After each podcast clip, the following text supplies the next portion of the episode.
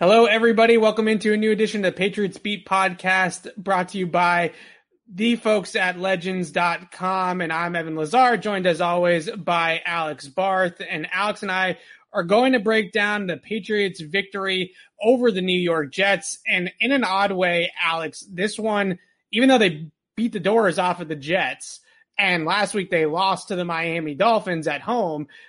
I almost come away from this game with more concerns, especially about the Patriots offense than I did in week one, because in week one, we saw flashes of Mac Jones's ability to throw the football down the field. We just spoke with Patriots offensive coordinator Josh McDaniels, and McDaniels was pretty candid. I would say about Mac's performance and lack of shot plays down the field. He wore some of the responsibility said everybody needs to get better, myself included. But he said we're not holding Mac Jones back. We're trusting him fully to make the right reads and the right throws down the field. We're not specifically calling plays just to throw the ball short.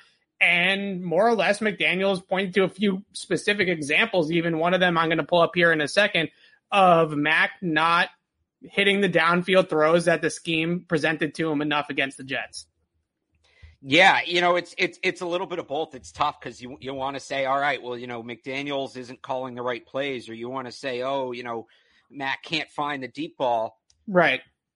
It's it's it's a little bit of both. The good news is both issues are easily fixable. Sure. Or should be easily fixable. So the biggest issues that have plagued this team, whether it be situational offense, right? Two of seven on the red zone, two of seven in the red zone through two games three of 12 on third down against the Jets. I mean, those are numbers they're going to want to get up. Um, you can fix, I, I think it's not a lack of talent that's causing them to have those issues. It's self inflicted. It's penalties, it's questionable play calling, it's some of those missed opportunities by Mac. So it's all fixable, but you got to fix it. Right. And this is the d- discussion we had in the preview show last week. We went about 20 minutes on dinking and dunking and trying to move the ball with long drives versus getting those explosive plays and how important it really is to be able to get one or two explosive plays per drive. And McDaniels was asked about that specifically as well. And he gave an answer that I thought was again very candid where he said, yeah, we got to be able to test the defense vertically. We want to be able to test the defense in the passing game in every way, vertically, horizontally, whatever the case may be, whatever is presented to us. But those chunk plays right now, the Patriots offense are struggling to get those. And they manufactured one on the double pass to a degree, although it felt like there was a bigger play on the on the field that Mac left out there on the touchdown to Nelson Agholor over the top on the double pass. But more or less what we're seeing with the Patriots offense is what we talked about last week, and that is they are trying to go on these methodical string first downs together, 10 plus play drives that end in the end zone. And what's happening is what you just mentioned. It's the landmines, right? It's the right. turnovers. It's the sacks on third down. It's a drop pass here, a penalty there, a missed block here, right? Those types of sequences that are happening over and over again. And when you have to go 10, 11, 12 plays to be able to get the ball in the end zone, and you're not getting one or two big plays per drive and you have to string consistently together, execute play after play after play to get your offense in the end zone, it's more difficult to end up with seven points at the end of any single drive. And that, and that is, I think, the issue that they're running into. And I want to get into before I pull up the play that, uh, the play of the day. Can I, I want to get into the schematic things there too, but yeah. go ahead. Yeah. Can I just make one overarching point here? Because I do hate that we're coming out negative after a win. I do like everything inside me. I, I know people think I yeah. work at 98.5. This is what I want to do. No, this kills me. They won the game. It's not right. easy to win games in the NFL. But what I compare this to, I'm going to pull up, Evan, if you don't mind, a quick college football analogy. Okay. Oklahoma came into the season number two or three in the country, and they barely beat Tulane, who's they're they should be better than, right? Right. Then they came out in week two and won 76 to nothing but they beat Western Carolina, who's an FCS team. So, you know, if you're an Oklahoma fan, you don't look at that 76 nothing win and say, okay, everything's fixed based on what happened against Tulane. You just look at it as, okay, we blew the doors off Western Car- Carolina. Yeah, no crap. Of course we did. Right. The Jets are an FCS team. Okay. the Jets are not, you know, a Power Five bowl contender. Yeah. The Jets are monument. There, I spent most of the show last week dumping all over the Jets' lack of talent And frankly, I was underwhelmed. They didn't even reach my basement level expectations. So, you know, where I'm, we, this isn't us being negative. I like, they won the game. That's good. I'm not to pun. I'm not somebody who's to come out and punish them for their opponent and say, "Oh, well, they beat the Jets. What does it matter?" What we're doing is just in a, you know, looking at the Patriots in a bubble, regardless of the opponent, some of the decisions they made, regardless of the opponent, some of the actions they took, regardless of the opponent, and compa- putting those in the context almost more so of week one than week two and looking at them that way. Because again, I don't want it to be like we're being negative, even though the Patriots won. They won. Wins are good. That's the ultimate goal. It's a positive. But, eh, the, the you know, the Jets might as well be like East Western, you know, state tech reserve or whatever. Like this isn't a real team. Right. So we talked about this a little bit on the post game show Zanis, and I think what we run into with Patriots teams is over the last 21 years, we have seen a Super Bowl team nine times. We've seen them win it six and make it nine times. We know in New England what a championship team looks like, right? And right. I think in a lot of ways, we compare the Patriots every single season to the Patriots. We're not comparing the Patriots to the Jets. We're saying, is this team as good as the 2018 team? Is this team as good as the 2016 team? Is this team as good as the 2014 team? And so on and so forth. And because of that, we can take away a 25 to 6 win that 31 other fan bases sit there and say, great win. We beat a divisional opponent on the road by three touchdowns. Awesome. Right? We can take that and say, yeah, it's a win, but these are hints, these are inklings of things that are really going to plague this team when we get into December and January and they start playing meaningful games against good football teams.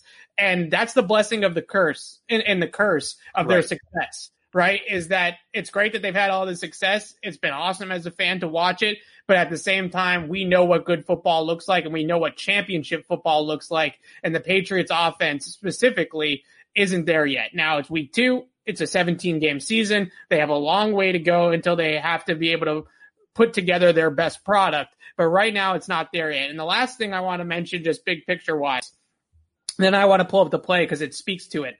The issue that I'm seeing with the Patriots offense right now is, was similar to what we saw to degree last year as well is teams are playing with an extra defender in the box, right? They're going single high. Miami did it. Yep. And the Jets did it. They're going single high. And the Jets actually in the red zone had two high on that James, the back to back James White carries that he went into the, t- for the touchdown after the double pass.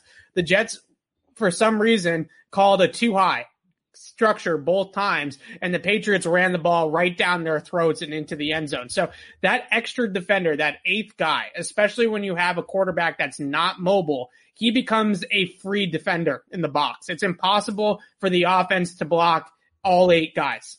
You're going to be seven on eight, and then you're relying on a the the mic point to be pointed in the right direction, and to be able to get that unblocked defender the furthest away from the ball. And then B, you're relying on James White and Damien Harris and JJ Taylor, whoever's back there to make that last guy miss, right? Make a move and make the unblocked guy miss. Now, what can the Patriots do to combat that is make teams pay for playing single high in the passing game. And they did that to a degree with a Jakobi Meyers fade ball, right? Max sees that it's single high. He sees the safeties on the far hash. He checks out of the pass, the run play, gets into the pass play, throws the fade to Meyers for a dime.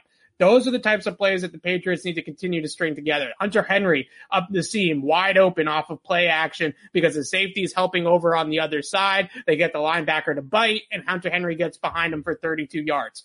Those are the types of plays that the Patriots need to consistently see against single high, put those on tape and continuously put those on tape to get those extra guys out of the box. Otherwise, this running game is also not going to be as effective. And that's the reason why Damien Harris in this game averaged 3.9 yards per rush was because they're playing eight guys in the box the entire game it's pretty difficult to make things happen as a running back, even a guy as good as Damien Harris, when they're loading the box like that. We are back and better than ever. All eyes are on the gridiron as teams are back on to start another football season. As always, Bet Online is your number one spot for all the pro and college football action this season. with a new updated site and interface, even more odds, props, and contests. BetOnline continues to be the number one source for everything football. Head to the website or use your mobile device to sign up today to receive your 100% welcome bonus. That's double your initial deposit just for signing up. Don't forget to use promo code NFL100 from football, basketball, boxing, right to your favorite Vegas casino games. Don't wait to take advantage of all the amazing offers available for the 2021 season. Bet online, the fastest and easiest way to bet all your favorite sports.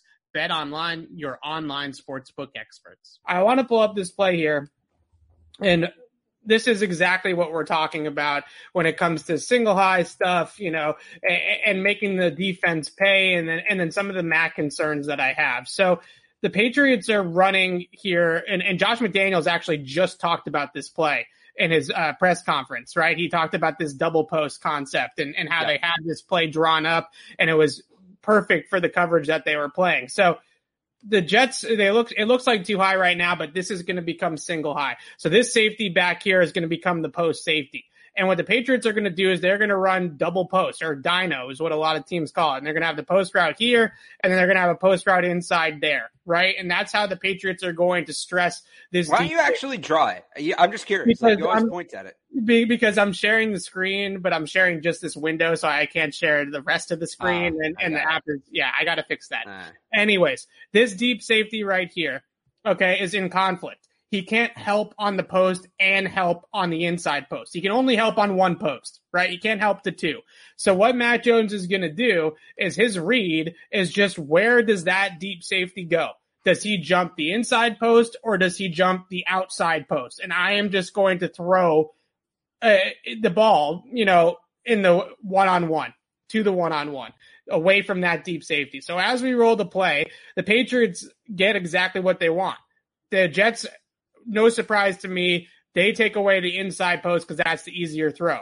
But as we roll the play, they get this uh, middle linebacker, the hook defender. Remember we talked about this, Alex? They get this right here, this matchup. And this safety here, he's going to jump Nelson Agholor's route. And that's going to leave Kendrick Bourne behind the defense. See, here comes the safety. He's jumping it. They got two guys on this over route. Here's Kendrick Bourne at the top of the screen.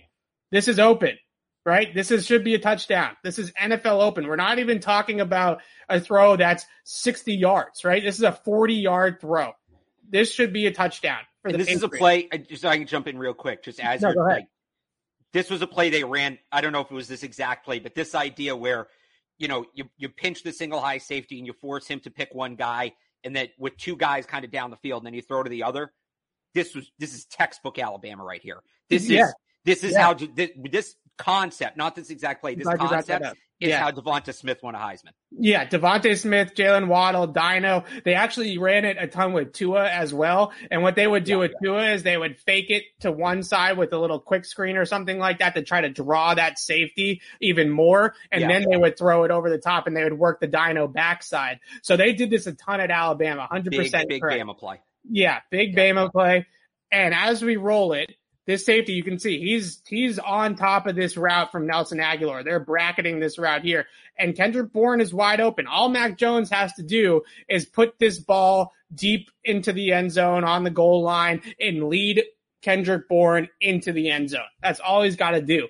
But when the ball comes out, it just doesn't have any mustard on it, and it's behind Kendrick Bourne, and it's nearly intercepted. I want to show it from the end zone angle too, because you get a better look of the ball itself. So as we roll it from the end zone angle, you're going to see the read. You're going to see the safety come down. Max sees it and he lets it go. And this ball is just wobbly. It's behind the receiver. It's nearly intercepted by two different guys. And it just doesn't give Kendrick Bourne a great chance to make the play. So when I see that play, two th- the concerning part about it to me and I posted a film review just now of all the all 22 and everything and all, all the Mac uh, plays that he could have had. That play in particular concerns me the most because that worries me that he cannot rip that throw in there, right? Because right. the misreads there was a play on the the intentional grounding, for example, where Hunter Henry, it's a coverage bust, right? They try to banjo it. They don't get the stack covered properly. Two guys cover Jakobi Meyers and Hunter Henry's all alone they're going to look at that on the Polaroids on the sidelines. And the next time we see that again, Mac Jones is going to hit that for a touchdown. I guarantee it, right? The problem yeah. isn't, I am 100% confident, I guess is what I'm trying to say, that Mac Jones is going to see the field better than he did against the Jets. I am not 100% confident that Mac Jones is going to make that throw. And I think that's a really big problem for the Patriots offense moving forward here. Now, I also would say that it would be nice if that deep post was somebody other than Kendrick Bourne, who's not known to be a yeah. vertical route runner. So maybe if they can get somebody in there that's a little bit more explosive and faster on the outside, that window becomes bigger. But that's NFL open, right? That's an NFL open throw, and you got to give your receiver a chance to make a contested grab, and he didn't. And that's the concerning part of it is when he tries to uncork those drive throws down the field, it just doesn't have a ton of mustard on it. And we saw it on the play or last week when Jason McCourty broke up the crosser to Jakobi Meyers on the zero blitz and the ball just hung up in the air a little bit too long. That's what we consistently see from Mac, and, and you worry about that for sure. Yeah, no, and, and this goes back to what we were talking about with the growing pains, right? And, and you even talk about, yeah, he's going to see the field better. That's what comes along with it. You mentioned his lack of ability to make that throw. You know, maybe this year that's a little bit of a of a concern. But I think, and, and we talked about this at the who was, was it? Mike Lombardi had the report that the first thing the Patriots needed to do after drafting Mac Jones was get him a GPS to the weight room. Right, he's going to build up that arm strength. They're going to kind of refine his throwing motion. He'll be able to get another five, ten yards on that throw once he gets like a full off season right in the program and all of that. So we've seen that happen with guys. We've seen that arm strength take a jump yeah. from year one to year two. And I think Mac Jones can do that. Uh, I don't, you know, I, he he kind of fits that mold. So, you know, maybe this. I'm I'm actually not super worried about him making that throw. I think that that was a bad throw in a bubble. I wouldn't put that in, you know, a, a I don't think that that's necessarily been a repeated issue. I think missing the reads and reading wrong has been more of an issue than the throws. But I'm not worried about his arm strength. I'm not. I've never been worried about his arm strength. I know people have talked about that. Is he Patrick Mahomes? You know, is he Jamarcus Russell in terms of just a pure arm strength? Remember, he could throw the ball goal line to goal line from his knees. No, he's never going to have that kind of arm. It's it's more than good enough. His arm's more than good enough. I think it's just kind of figuring out what he's looking at. Which again, this is just comes.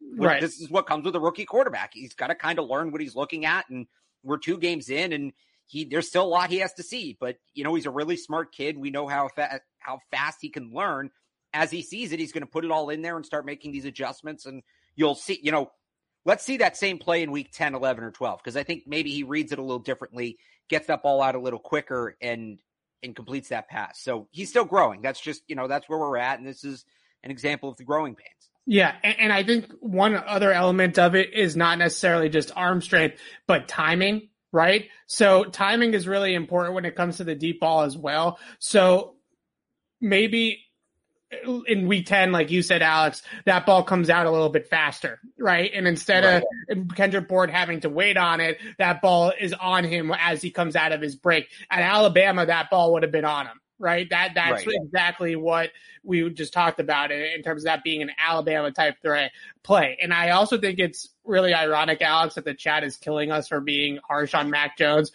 when we also get killed for being a Mac Jones show. So this is called objectivity. It's right? good. No, if, if you didn't play well on Sunday against the Jets, and we're being objective about it and telling you exactly what he missed, right, and why he did not play well in particular. Okay. Anyway, I, I no, I think if they can't figure out which side they're on, they're good. And if any of them followed me on Twitter, they'd know how I truly feel about Mac Jones. But whatever. yeah.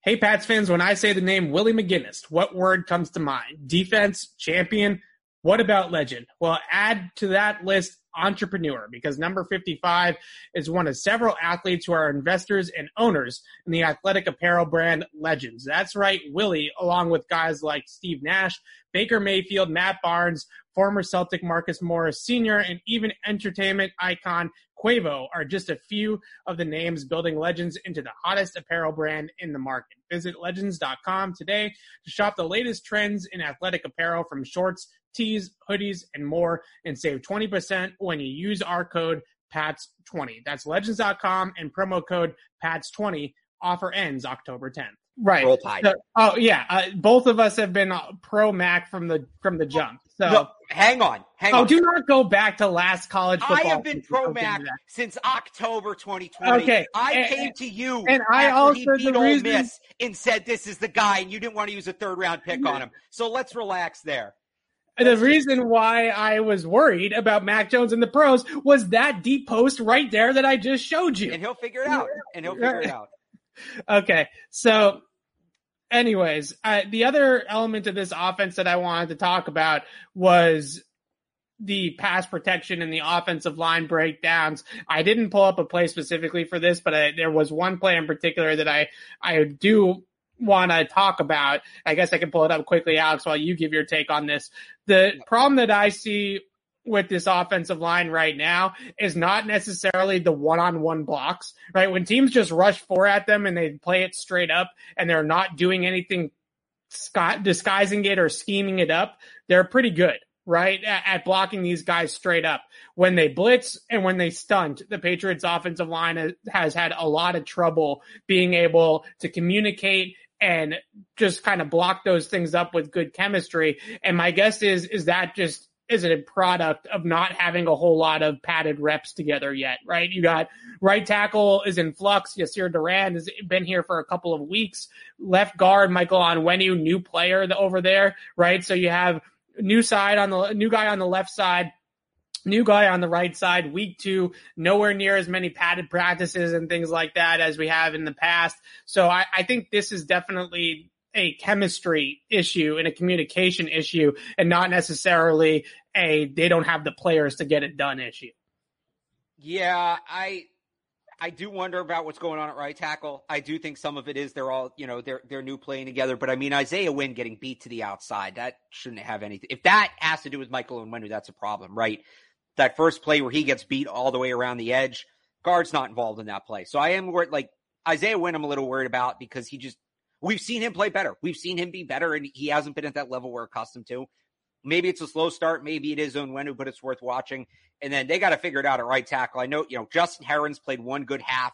Yasir Durant's played one good half through four halves of football, but they're they're missing Trent Brown or you know, I think at a certain point, especially if Wynn can't figure it out, at a certain point you you have to consider putting Ted Karras in and kicking on Onwenu yeah. out to right tackle. And you know, last year, right, when they had all of those injuries on the offensive line, they juggled everything. Remember, they're moving Joe Thuney to center. They're moving Onwenu everywhere. And the the whole concept was, all right, you get your five, you just want your five best linemen on the field. You figure out the way to do that and you do that. Like Thuney hadn't even played center, I think, since high school. Yeah. And I actually I didn't think it was the worst strategy, but they really went out of their way to do that. Again, like with Thuney playing center. They went out of their way. Now it seems relatively easy to get their five best linemen on the field, and they're almost going out of their way to do the opposite, to not do that. And if you look at it objectively, what I wonder, right? So, okay, they should be doing this. History tells us they should do this. Why aren't they doing it? When I try to answer that question, what I look at is we know from the past, Bill Belichick views September almost as an extended preseason. And I would think even more so now, right, that that would be true with the one less preseason game. So I wonder if they know that's the best offensive line, but they've only had Yasir Durant here for what, two, three weeks, right? Right. Justin Herron's still a second year player. I wonder if they they just want to see those guys in game action, and this is the only way they can do it. And they know they can beat the Jets, right? They knew they were going to beat the Jets. So let's get Durant out there. Let's get Herron out there.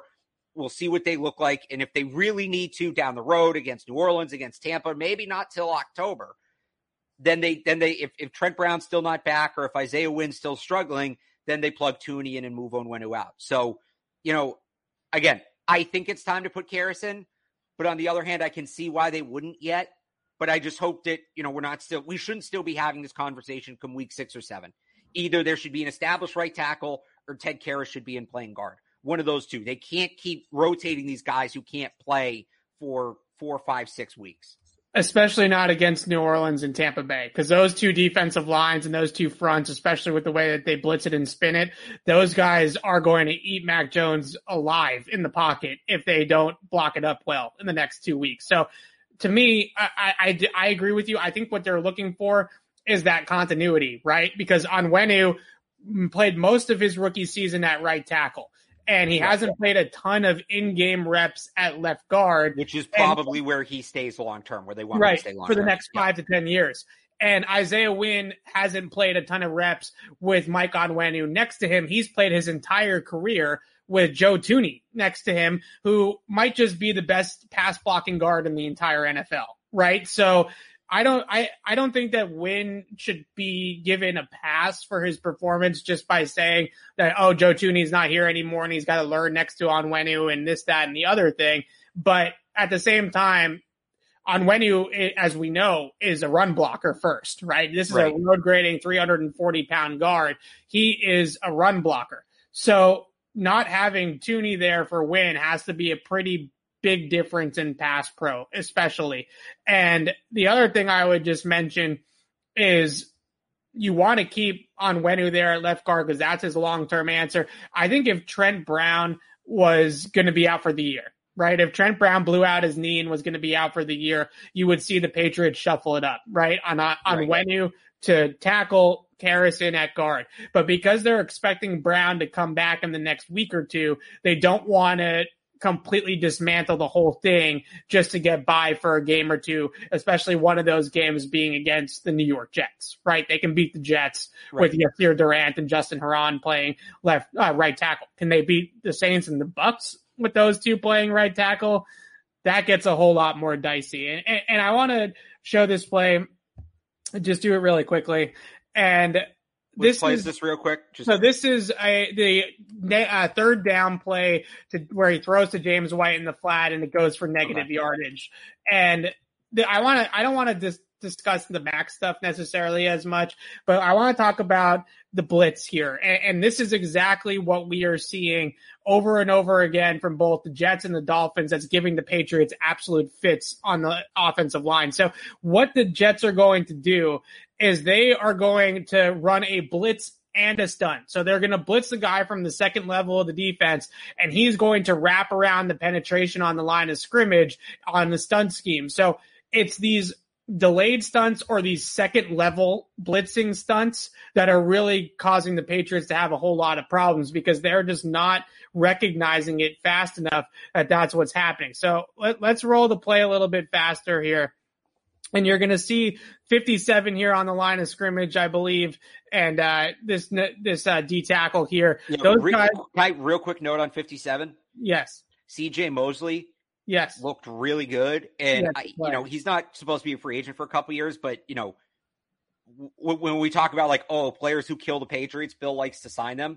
Yeah, textbook. If he ever somehow becomes available, text he's going to be in New England if he becomes available in the next two or three years. Yeah, a good player. So they're going to slant rush inside and they're going to cause this line to block them down on the slant rush. And then the linebacker is just going to loop around and get the pressure up front. So as we roll the play, you're going to see those, see those interior penetrators here and here, right? These two guys, they're slant rushing. They're going to push the line that way. And then this looper from the second level, he's going to come around here and that's going to be the free runner to the quarterback. So keep the play rolling. You see that and then you see the space, right? Because what's happening is the right guard, Shaq Mason, he's being told to block the guys on the line of scrimmage, right? Because this is a disguised right. look. It's a delayed blitz. They're not thinking about this wrap player here at the second level. Here comes the linebacker blitzing. He wraps around the penetration, and there's the free run at Mac Jones, and Mac just has to get rid of the football.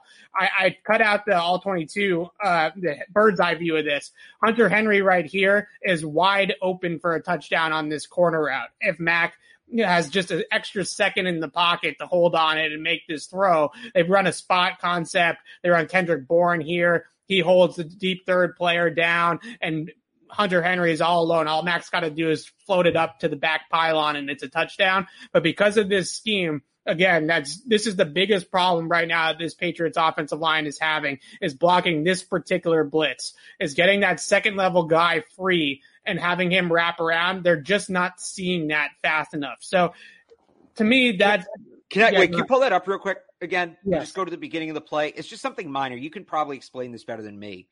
Um, if you go all the way back to the beginning, I, I think it's it's Herron at right tackle at this point, right? I, I believe so. I believe so. is it just me or is his stance very focused to the inside? You know what? I didn't I didn't look at that, but it it, it does look a little bit like he's heavy on that outside inside foot, but not not like overly heavy. No.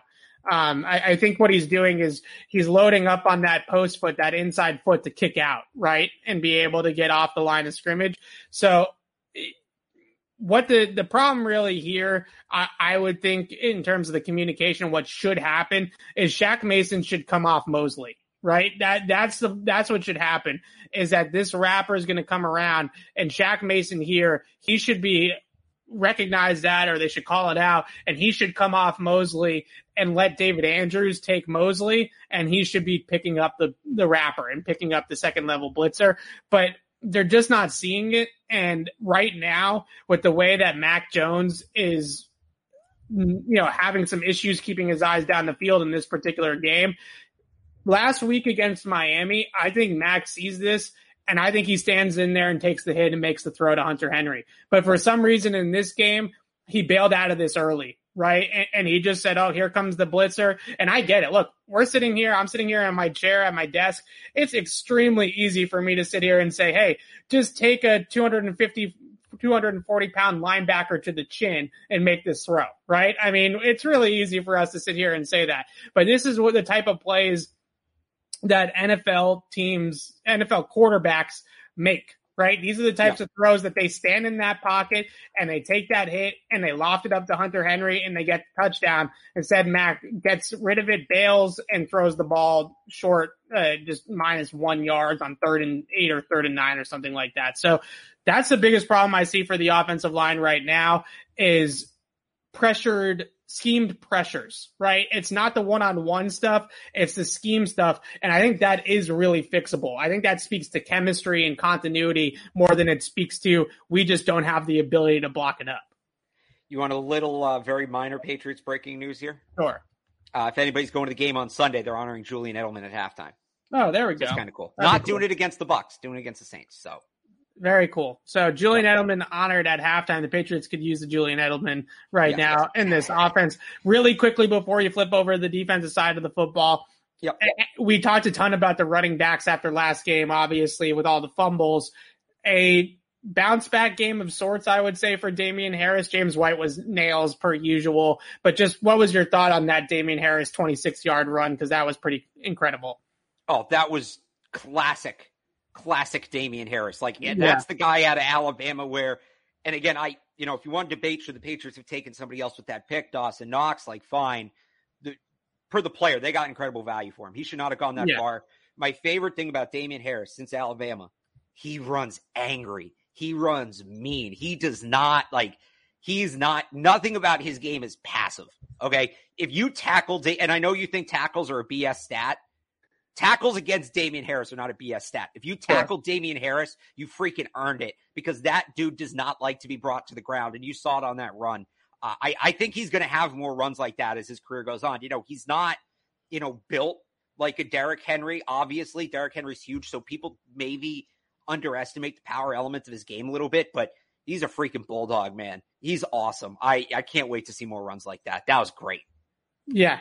And he is somebody too that his vision between the tackles is really superb. And there are a couple of different runs.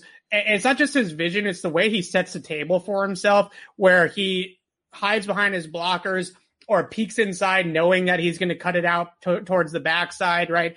And he just sets the entire blocking scheme up and plays the leverage so well and then is able to make smooth cuts and, and get in and out of it and things like that. He's really got a, a knack for the vision in the just kind of the rhythm of running between the tackles, which I think is great. And I, I, talked about the two high, one high thing earlier on in the show. I think that's really important as well. They're going to have to figure that out because teams are just going to continue to put that extra guy in the box and it's going to be much harder to block it up. So whether it's play action shots down the field, getting Nelson Agholor deep, getting those tight ends up the seams against one high, whatever their answer is to that, they absolutely have to make teams pay for playing with just one deep safety. And I do think that they have the, the talent and the players to do it, right? Nelson Agholor can yeah. get deep. The tight ends can get up the seams. We saw that with Hunter Henry on the 32 yarder. So I do think they have that ability. Let's move over to the defense side of the ball.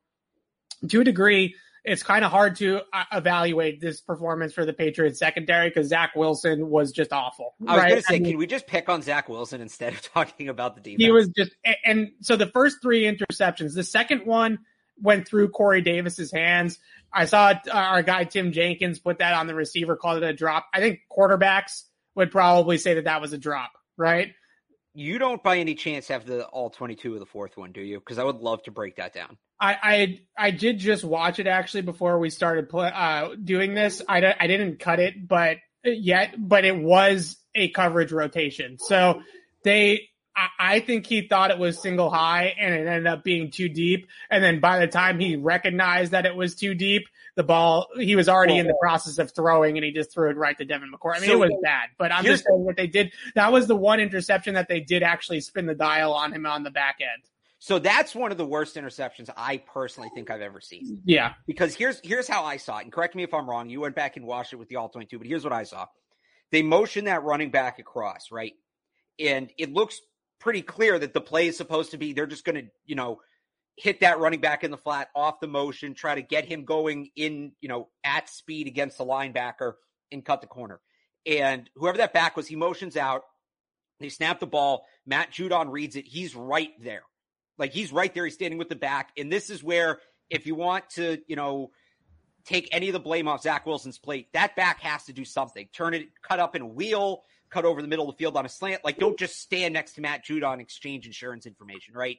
But he, so he gets out there. He's standing next to Judon. Wilson's staring at him like a whole second, just looking. He's like, like you can tell he's like, am I supposed to throw this? Do it like the linebacker's right there. Do I throw it and get him, let him get lit up? Do I try to lead him out the field? Like a whole second. And then without even looking down the field, he just, boom, he's just like, all right, screw it. Hums it as, as far as he can. And no receiver, right to Devin McCourty. And I don't know what he thought he was doing, but it was literally plays not there, plays not there, plays not there. Oh, well, boom. Now I'll look. Oh, hey, there's Devin McCourty. Like brutal. Absolutely brutal. What's also absolutely brutal right now is Atlas is just going crazy at something. I don't know what. Anyways, on, on, that interception, they actually did spin the dial on him for the first time. Really, on any of the four interceptions that he threw, the first two or the first, I guess three. I, the second one, I don't know if it's Corey Davis's fault or not, but regardless, the first three was stagnant coverage. Right? He had two that were one robber, one was cover three, and it was not anything fancy by the Patriots. This was not seeing go Sam Darnold a few years ago, or they're running amoeba fronts and zero blitzes and they're throwing the kitchen sink at him. This was just straight mano a mano cover one, man against man, right? And they, he just made some terrible decisions. The last interception, they did rotate it. It was post high pre snap. They rotated it into cover two and he was throwing a fade or kind of like a seam fade. And against cover one, that's a pretty good throw, right? I mean, that's a, that's a, it's a right. good option.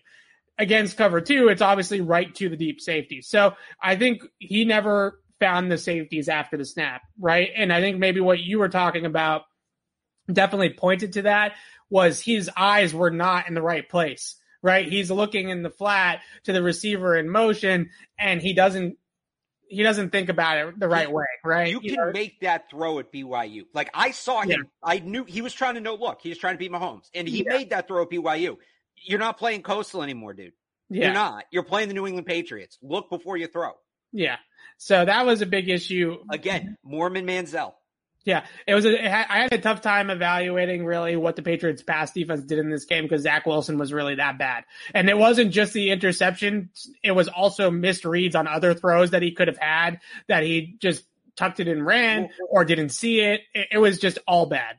If we want to give them credit in the pass defense, I actually think the Jets' offensive line isn't putrid. No, and four sacks, three more quarterback hits. I mean, they got after him. A lot of and, it was late in the fourth quarter, but yeah.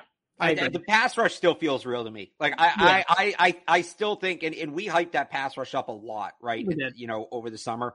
I still feel like we were justifying that. I still feel like this pass rush has showed up and delivered.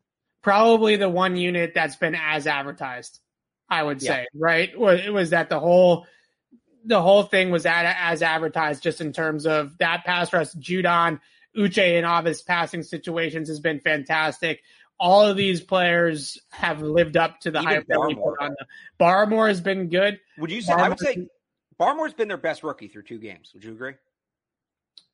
Yeah, I, I, guess. I mean, it's. I mean, look, it's tough to say. Uh, Barmore is not playing the type of snaps it, that Mac is playing. Right, not, one of them is a quarterback, so I guess right. that's tough. But I guess right. pound, like pound for pound, to me, Barmore's been the best rookie. He's been very good, and yeah. he's been doing what they've been asking him to do at a pretty high level. The run right. defense stuff, early downs, not the best.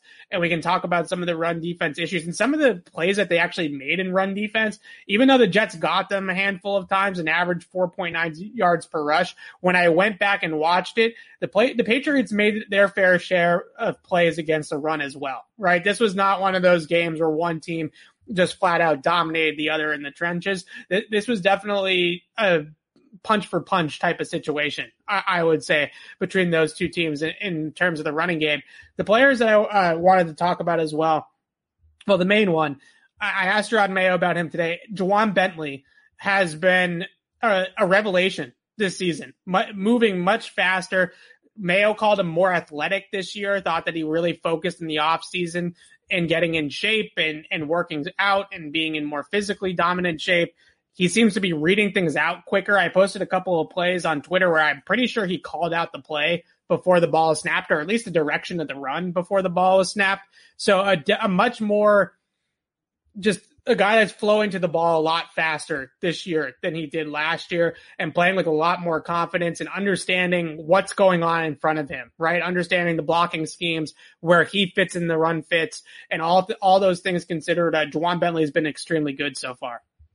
Yeah, and it's funny, you know, we've compared him pretty much since he was drafted to Elandon Roberts. Very and, similar career trajectory yeah. at this point. And yeah, you talk I mean, not just the play style, but you talk about that trajectory. Even heading into his fourth season, there was some questions about, you know, Elandon Roberts truly how versatile he was and if he could be anything more than downhill battering ram. And Bentley was kind of in the same spot, especially after last year when he was asked to do a ton without Dont'a Hightower. But you know, for Elandon Roberts, that fourth season, right? That last year he was here, it just all clicked. I'd like to yeah. think it was because he started playing fullback and it just made him a more complete player. But um, he just he just clicked in that fourth year. And now here's Ja'Whaun Bentley in his fourth year, and it seems like things are starting to click. Yeah. And I, I think that that's good news for the Patriots for many reasons. Obviously, just want every player to be good. But I ha- I still haven't seen I still haven't seen 19 Dont'a Hightower yet right? I, I think he's still rusty or whatever the case may be. I'm not 100% sure, injury related, whatever. I'm not ready to say he's broken down. I'm not ready to say he's washed or anything dramatic like that. But we haven't seen the dominant Dont'a Hightower that we used to see are used to seeing. Ja'Whaun Bentley has made a lot of plays behind the line of scrimmage in, in that with Hightower kind of figuring things out still, right? And yeah. Bentley stepped up and made a lot of plays behind the line of scrimmage to help this defense out and this run defense out. Another play that really popped on tape to me with the Patriots defense, it just does every week very quietly is Adrian Phillips just yeah. making some great plays. The, his interception, just great awareness. I mean, look, it's it goes through the receiver's hands. It's not the greatest of throws by Zach Wilson, but that's not even his guy right? And he's still able to get his eyes on the football and make a diving catch along the sideline to pick it off. Just great awareness. He also had that great play coming over the top of all the trash in the run game, and he absolutely popped uh, Michael Carter, I think it was, uh, just coming sideline to sideline. Just a really effective player, and you can tell that he's one of those guys that feels like he's been a Patriot for 20 years. If you eh, actually, Belichick might have been asked this, but uh, I feel like if you ask Belichick, what's the number one trait you want in a, in a safety, he'd say instincts, and that's just what Adrian Phil. I mean, he's just such an instinctual player. Like he's always two, three steps ahead of the play. It's really yeah. cool to see it. Like if you just kind of watch, and it's tough, really tough to do this on TV because the the position he plays. But if you just follow him with your eyes, like from when the huddle breaks to the end to the whistle, you just watching how he sees the game. I've learned about football watching how Adrian Phillips watches the play develop in front of him. Yeah. Highly instinctual player. Those are the guys, those are the guys that succeed here. The guys who know what's going to happen before it happens. And he fits squarely in that category. Yeah, he that run that run stop that he made coming across the formation, reading out the blocking scheme, staying clean through the trash, and just laying out Michael Carter was awesome. Like that that yeah that's exactly what you're looking for. Especially we talk so much about speed at the second level of the defense. Well, if they drop Adrian Phillips into the box in sort of a money backer role, then that make, gives them a lot more speed at oh, that yeah. level. And that that instinct, you know, a player look a lot can play a lot faster than they are because those instincts. And another thing Phillips did, and you just kind of hinted at it, but I'll just say it straight out. Great open field tackler, which is also very important at that position. Yeah, absolutely. So a, good, a, a, plus game for Ja'Whaun Bentley, plus game for Adrian Phillips. Thought it was a little bit of a down game for Davon Godchaux. He got reached a ton in outside zone by the center. It happens. I'm not going to overreact to it one way or another, but a lot of their run defense issues felt like after watching it back, a lot of that was on the interior of the defensive line getting reached on a couple of different types of blocking schemes. It wasn't as much as the of the edges as I thought it was watching it live.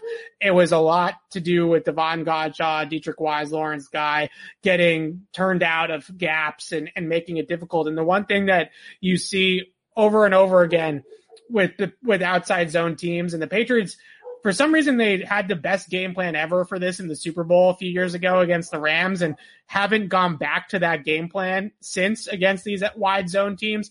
Penetration, right? You you can't right. they want you to run side to side with them, right? They want you to flow side to side because that's how they can pin you down and create those cutback lanes.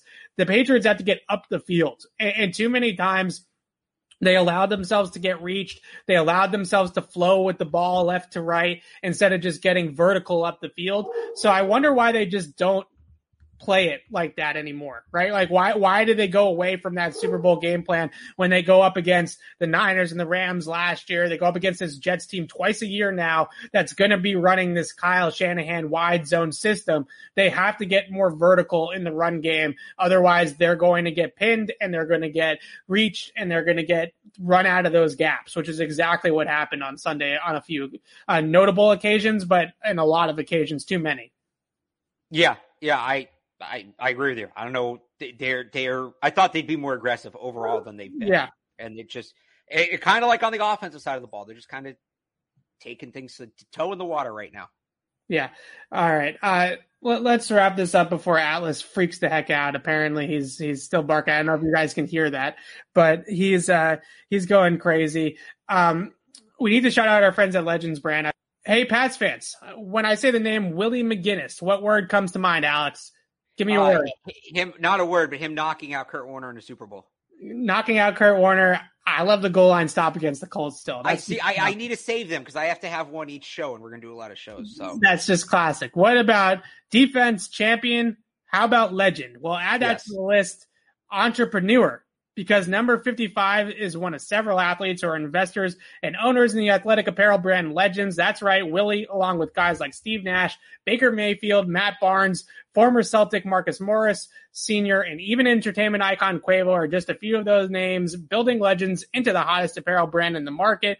Visit legends.com today to shop the latest trends in athletic apparel from shorts, tees, hoodies, and more, and save 20% when you use our code PATS20. That's legends.com and promo code PATS20. That uh, October, that offer ends October 10th.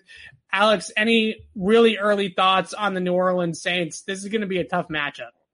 Yeah, I, you know, we kind of saw revenge mode Damien Harris this week for the Patriots. Now they've got to stop revenge mode Alvin Kamara, who was just stifled last week by that Panthers defense. And I, I just realized the Patriots keep fall, like their opponents keep following the Panthers. Um, I think it's a big game for you know some of these acquisitions: Davon Godchaux, Henry Anderson, uh, even Hightower coming back. I'll, I'll throw Ja'Whaun Bentley in there, Lawrence Guy.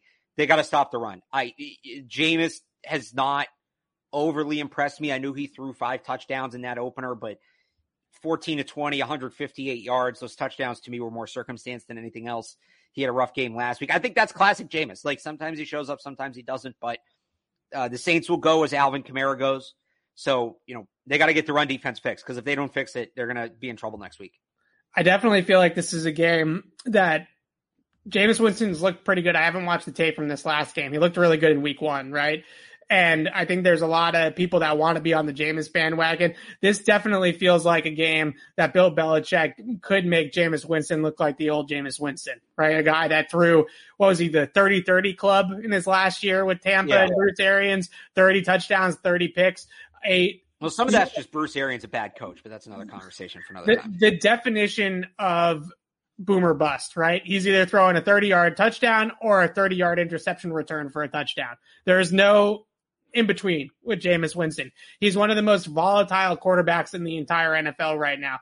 And that feels like a matchup that Bill Belichick should win, right? That feels like a matchup that Bill Belichick typically feasts on. They got a bunch of skill players there. You mentioned Kamara. Michael Thomas will not play in this game, which is big for the Patriots. He's on the PUP list like Stephon Gilmore. So he's not going to be active for this game. But if I have to look at anything for this game that is going to be a potential Achilles heel for the Patriots. It's the Patriots offensive line against a very, very good New Orleans pass rush. And they love to dial it up. They love to mix it up. They have a great third down pressure package, but Cam Jordan and those guys up front for New Orleans are the real deal on that defense. And they made Aaron Rodgers look terrible in week one. So that O line is going to have to step up and have a much better performance in pass pro from what we've seen. Yeah. Do we want to take a couple questions? I feel bad we don't do questions as much as we used to. Do we want to take a couple questions here before we, we wrap can, it up? We can do questions, or we can do questions more on Thursday. I know you want to get the question. Okay.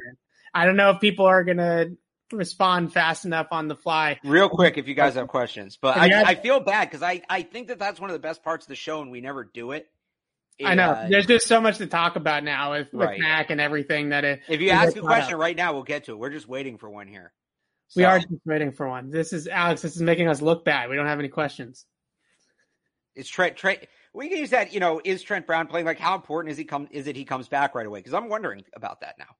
So, Trent Brown might be the biggest X factor on this entire offense. It turns out. Like, is that eh, eh, maybe oh. besides Mac Jones? Right. I mean, obviously, if you lose the quarterback, then the whole the whole house of cards comes crashing down. But this entire offensive line has played worse without Trent Brown, right? Across the board, all five guys. So I, I think that that's really, he's a lot bigger deal and a lot bigger X factor than I was anticipating for this line. I thought they had decent depth. I thought they had good players in the other four spots that if Brown went down or Wynn went down, they'd be able to make do without it. But so far, that has not necessarily been the case. You want to do uh, real quick rookie of the year projections there? Oh, okay. Are, are we talking? We're, we're, I'm assuming that we're talking about the entire NFL, not just. I I would think so. Yes. Okay. Because uh, uh, I mean, with the Patriots, it's it's Mac and Barmore, offense and defense. Nobody else is jumping into the conversation. Okay, so let, us talk about it. Who's your offensive rookie of the year as of right now? Through so we're doing through two weeks, not a projection. Or I guess projection. Yeah, let's do season long projection. So you know what? I'll go the same way. The rookie of the year is generally offensively is generally the best quarterback. Mac Jones has been the best rookie quarterback. Yeah, this keeps up. Mac Jones can be rookie of the year. If this keeps up, I yeah, I don't disagree. I'm trying to you. think: is there a receiver that's like been nasty that I'm not thinking of? Not a. I mean, Waddle's been really good for Miami. I don't know how he played last week without Tua. Not not off the top of my head. I mean, a lot of those guys have looked the part, but haven't necessarily been awesome. Ja'Marr Chase might have a chance at it. I have the stats here. They're, none of them are at that point where they're going to pass Mac, at least not now. Especially Although you were spot on about Anthony Schwartz. You called him as a sleeper. And he's been yeah, excellent. I know the Patriots should have drafted him.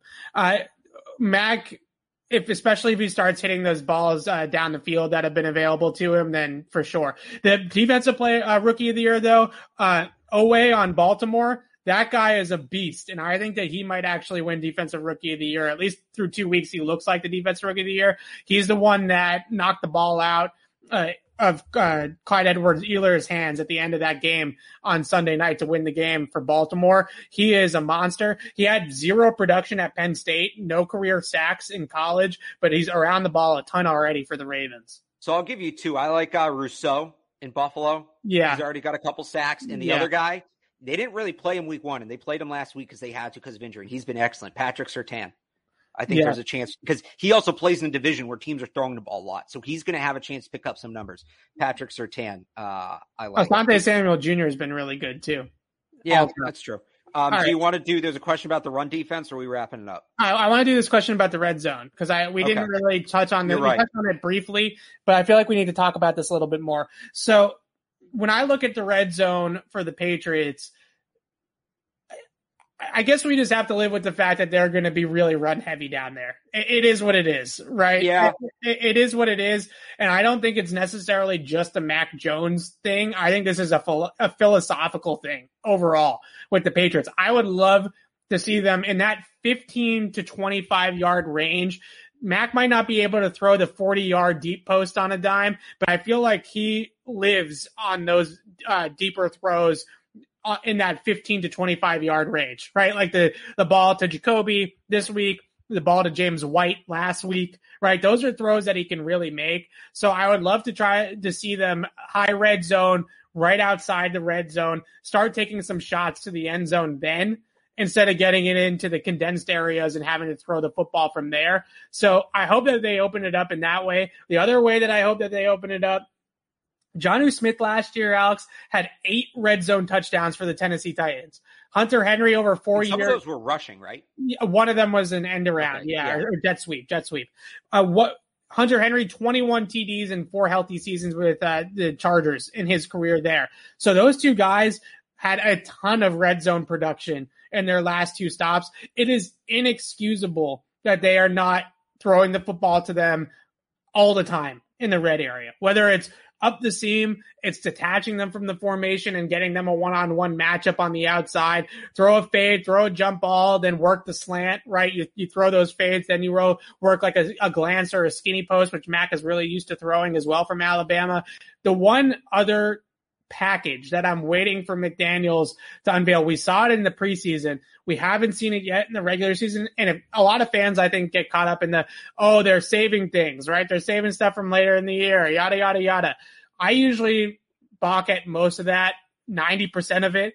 The 10%, the RPO package. It's coming.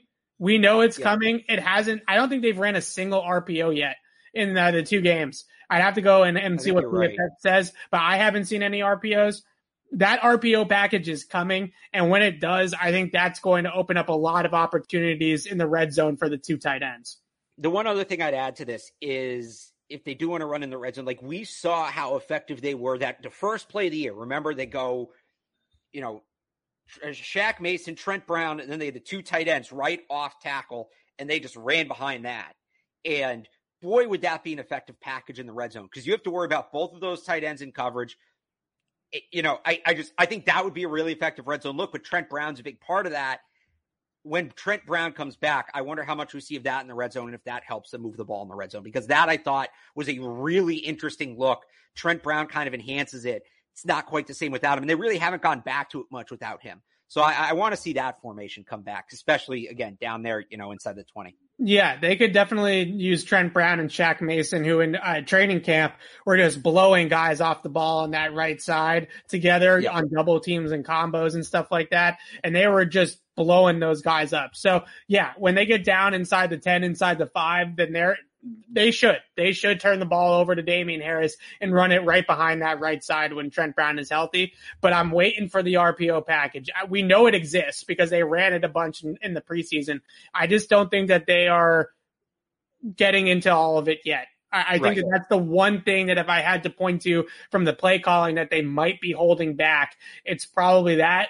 And at this point though, they need to get it out, right? They they need right. to start calling these RPOs because they can't play it close to their vest forever and start the season one and three and one and four and then decide, oh wait, Mac, who is awesome at RPOs at Alabama, can all of a sudden run a bunch of them, right? You know, eh, right. you need to get those out there. So the one the one other thing when we're talking about the red zone, and this is going to stir people up, but I'll say it anyway. You know, they're they don't have their red zone receiver, and as much as you want the tight ends to be a part of that, we talked all summer. Where does N'Keal fit on this roster? Where does N'Keal Harry fit on this roster? And it was the red zone. That was where, you know, he's not really going to play much in between the 20s. He doesn't, he's not a guy that they, they necessarily have a role for there. But he was somebody who we figured, all right, at the very least, he's going to help him in the red zone. So I, you know, I, I'm hesitant to say their red zone issues are because N'Keal Harry's out. Because if they were full, if their whole red zone plan was N'Keal Harry, that's wildly concerning. Yeah. But it would help to have him down there. That's no, just the reality. no, I want Mac in the gun, put the running back next to him, run that RPO, get Jonnu and Hunter Henry up the seam or run that backside uh, glance route that they loved at Alabama, right? They would run the backside skinny post, hit DeVonta Smith on the run, and he would just be shot out of a cannon. The Patriots don't have that player, unfortunately, but they have tight ends and they have Nelson Agholor potentially who could run that route. But really, the tight ends can win one on one outside there, right? And we also talked about the two high, one high thing and the extra guy in the box. You start RPOing teams, that holds those linebackers, right? That makes those those uh, holes bigger for the running game, even without a mobile quarterback. So again, one element that they're holding back, I think, from this offense, 110% that RPO package. And I, I wish that McDaniels uh, would open it up as soon as this week. They might save it for Tampa, though. They might save it for Tampa. I still don't think they're saving it for. I still think that that's a fallacy, but okay. I, maybe not saving it in that sense. if anything, they're saving it for October. September's the preseason. They're saving it for. October. I don't necessarily mean that they're saving it for Tampa. And he he's got it. Bill Bill's got to beat Brady. He hates him. Haven't you not, seen it? The book. Blah blah blah. He's they're gonna go. Let, let Bill me finish my thought, go, Mr. Bill wants to go Radio one and sixteen so he can make Brady lose to bad team. Y'all need to shut up. I don't think they're saving it for Tampa or New Orleans necessarily because they want to beat Tom Brady, right? I don't think it's about that. I think it's maybe that they felt like they could beat the Dolphins and the Jets without it, and they want to get Mac reps, live in game reps, working just the system, right? Working the old Patriots playbook and not necessarily the new Mac adaptations, iterations, whatever you want to call it. So I don't think it's necessarily that they are saving it for Tampa in the respect that, oh, they got to beat Brady, right? They can't lose to Tom Brady. No, I think it's more that, that game's bigger than the Super Bowl. If Bill wins, he's going to retire. It's more that Tom Brady's Buccaneers defense is damn good, right? Like yeah. that's a that's a great D. And in order to beat that, I hear team, Bill's going to convince Tom to play defense so they can really go ahead. He can really go head to head with Mac Jones. In order to beat Tampa, they're going to have to empty the kitchen sink right there, or throw the kitchen sink, empty the bag, whatever you want to cliche you want to use. They're going to have to really throw everything at both sides of the football. So maybe, maybe they can get into that RPO package then. All right. Alex and I are going to be back on the show on Thursday to break down the New Orleans Saints and discuss this matchup on Sunday against an opponent. The, the last time the Patriots played the Saints was what, 20, 18, I want to say. But the last time the Saints came to Fox, so I don't know when that was. no, no. Last, last, time they played the Saints was 2017. I take it back. Yes. The last I mean, time the Saints yeah, came okay, to Foxborough, unicorns, yeah. show ponies. Yeah. Where's the beef? The Let's beef go. is in the beef is in Tampa Bay. The beef That's is in true. Tampa Bay. All right. So, Not the quarterback anymore. Alex's face just went from huge smile to. You made me sad. really fast. So we'll be back on the show on Thursday. We're going to have to lock down a time for that.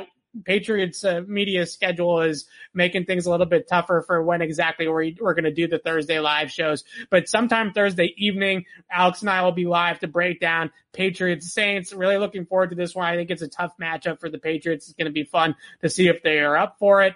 And we will then be back next week. Same kind of schedule, right? Monday, Tuesday, recap show, uh, Thursday, Friday, preview show. We'll continue on this schedule. And Alex, I promise we'll do a mailbag show for you next week. Okay. So we can uh, really get. I, I just, it's for the people. This is all for the people. It's so for the people. We sure really get their voices heard.